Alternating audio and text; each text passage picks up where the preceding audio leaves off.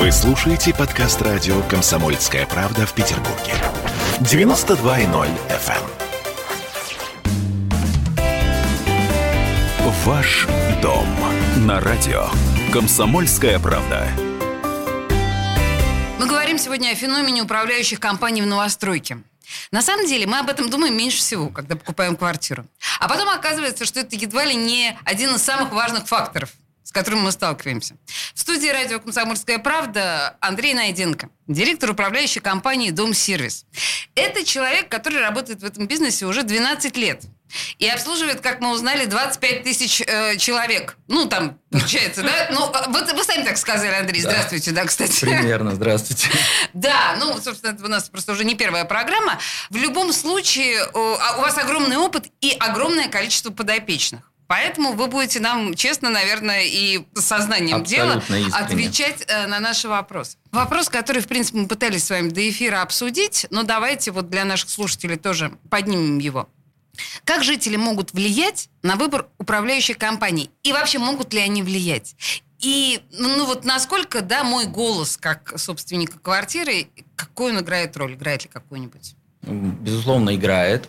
И ведущую, потому что выбор управляющей компании – это не просто возможность, это обязанность, собственно, всех жителей э, выбрать э, способ управления домом в тот момент, когда они, ну, когда происходит заселение, когда они получают ключи от квартиры. Естественно, на что люди обычно ориентируются? На какие-то свои ассоциации там, ну, с предыдущим опытом. Э, Если им понравилась э, управляющая компания, которая работала до этого, они э, дадут приоритет, безусловно, ей.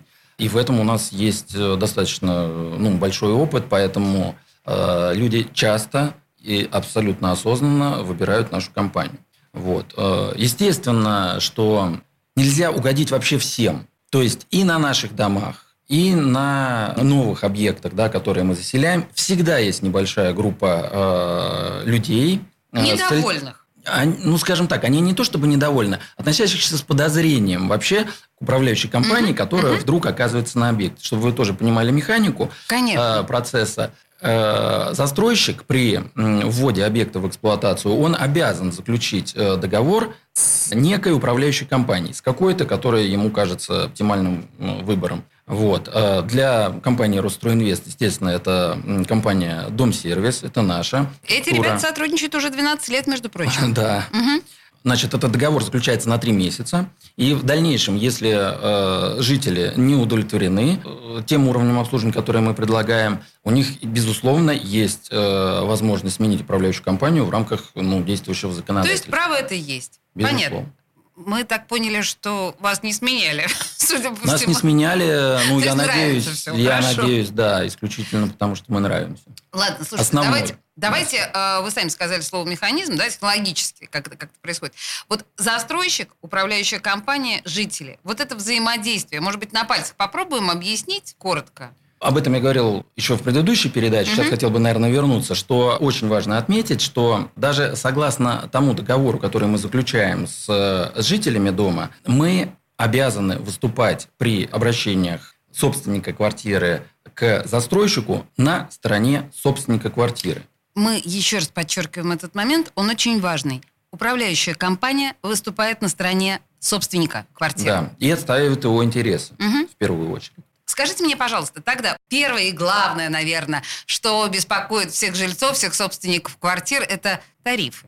Тарифы. Тарифы. Ну, естественно. Вот скажите мне, как формируются тарифы? А, Тариф э, формируется из значит, минимального перечня услуг, который мы обязаны в рамках действующего законодательства предоставлять жителям. Это так называемые городские тарифы, на которые зачастую люди ориентируются при э, заключении с нами договора. Они часто задают вопрос, ну то есть не то чтобы часто, а вообще всегда Мгм. каждый житель задает этот вопрос. А какой будет тариф? Так. ну, скажем так, городские тарифы, установленные для жилого фонда, они там на уровне 32, 34, 38 рублей за квадратный метр. Мгм. Мы всегда, безусловно, предоставляем дополнительные какие-то услуги, то есть более частую уборку, э, возможность обратиться к персоналу э, непосредственно на объекте. То есть мы формируем штат сотрудников, которые занимаются каждым домом. На каждом нашем жилом комплексе сформирована команда из, э, ну, там, от 10 до 15 человек, которые занимаются именно этим комплексом, э, к которым можно обратиться фактически в круглосуточном режиме. Да. Это ну, управляющий, это э, инженер объекта, это в смену работающие диспетчера, иногда консьержи, это техники и люди, занимающиеся уборкой, дворники, уборщицы и так далее. Вот. Э, поэтому наши тарифы, как правило, ну, не как правило, а всегда. тоже всегда. Выше. Они выше среднегородских. Насколько? Ну, от там 7 до там условно 10 рублей. А, то есть это не глобально. Не в это два не, раза, это не в три не в раза, не в пять. Нет, нет, нет. Ясно. Всегда речь, э, когда заходит о более высокой стоимости услуг, которые мы предлагаем, я предлагаю людям посчитать, во сколько обходится тот персонал, э, который у них работает, да, и э, готовы ли они платить за его услуги, просто перемножив квадратные метры на те рубли, которые нужно доплатить дополнительно. Речь идет, подход. Да. И сразу все становится на свои места. Люди понимают, что платя там плюс 300, плюс там 500 рублей, они получают целый спектр услуг, который... Я еще не видел ни одного человека, который, просчитав это на калькуляторе... Сказал, ой, отказал, знаете что, да, нет, давайте, мы, это, давайте да. мы уберем угу. да, эти услуги. Нет, таких практически нет. Да, слушайте, это впечатляет. Хорошо. А скажите мне, пожалуйста, как вы собираете команду, которая работает? То есть э- эти люди тоже с вами много лет работают? Или каждый раз по подряду вы берете? Это люди, которые работают э, с нами много лет. Э, основной костяк. И, конечно, э, при запуске нового объекта мы формируем новую команду на этот объект. Иногда в эту команду да, внедряются те сотрудники, с которыми мы давно, но в основном в основном это вновь привлеченный персонал. Слушайте, Но это все наши сотрудники. Я вас слушаю. Штатные. У меня, в принципе, ощущение, что Дом-сервис работает ну, по такому европейскому лекалу, то есть примерно так, как работают управляющие компании в домах э, на улицах европейских городов. В каком направлении, э, на ваш взгляд, э, сейчас развивается качество услуг управляющих компаний? Вот что будет дальше? Слушайте, ну, что будет дальше? Дальше все равно, как это не смешно звучит, основной упор нужно делать на квалификацию персонала. Потому что, ну, я уже сказал о том, что на каждом объекте у нас сформирован э, штат сотрудников во главе с управляющим. Угу. Вот он является ключевой фигурой он должен и быть и коммуникатором, который в режиме, ну, зачастую 24 часа в сутки готов отвечать на вопросы людей. Да, он... То есть он в доступе реально? У него есть, э, да, служебный Понимаете, телефон, мечта, он в доступе. Мечта всех людей, Но которые живут в обычном жилом фонде. Первый, да, первый человек, конечно, к которому следует обращаться, это диспетчер. Вот. И если диспетчер не решил вопрос, э, тогда можно обратиться к управляющему. Поэтому самое главное – это кадры. Кадры решают все, это фраза. Так. Первое. Доверительное отношение управляющей компании с жителями должно быть обеспечено силами всех сотрудников, не только управляющего. Ну, потому что э, на каждом объекте сформирована команда, но есть еще и центр управления полетом. Угу. Вот.